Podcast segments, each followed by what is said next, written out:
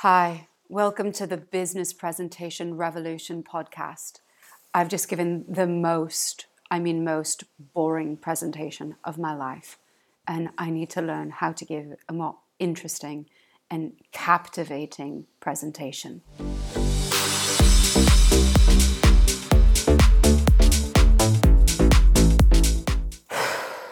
So, what happened?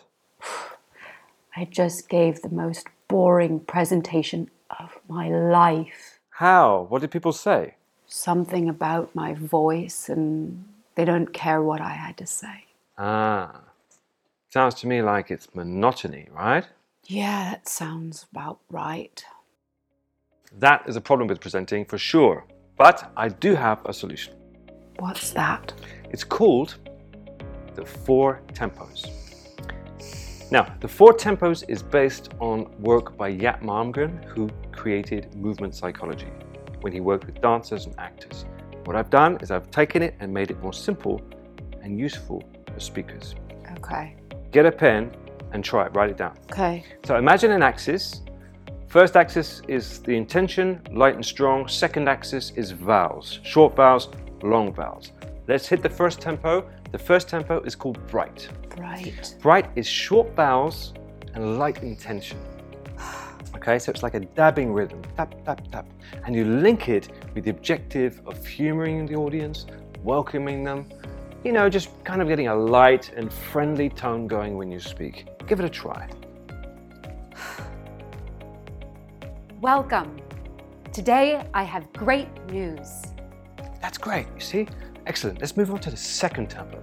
The second tempo is called human. That's light intention and long vowels. So we link that with the objective of reassuring an audience, to calm them, to seduce them even. Give it a try. Our technology is as relevant as ever. Excellent. So the third tempo is called bold. Now, bold is strong intention and short vowels. So the, the motivation here is to uh, get their attention, wake them up, make them motivated with this punchy kind of rhythm. All right, so bam, bam, bam. Give it a try.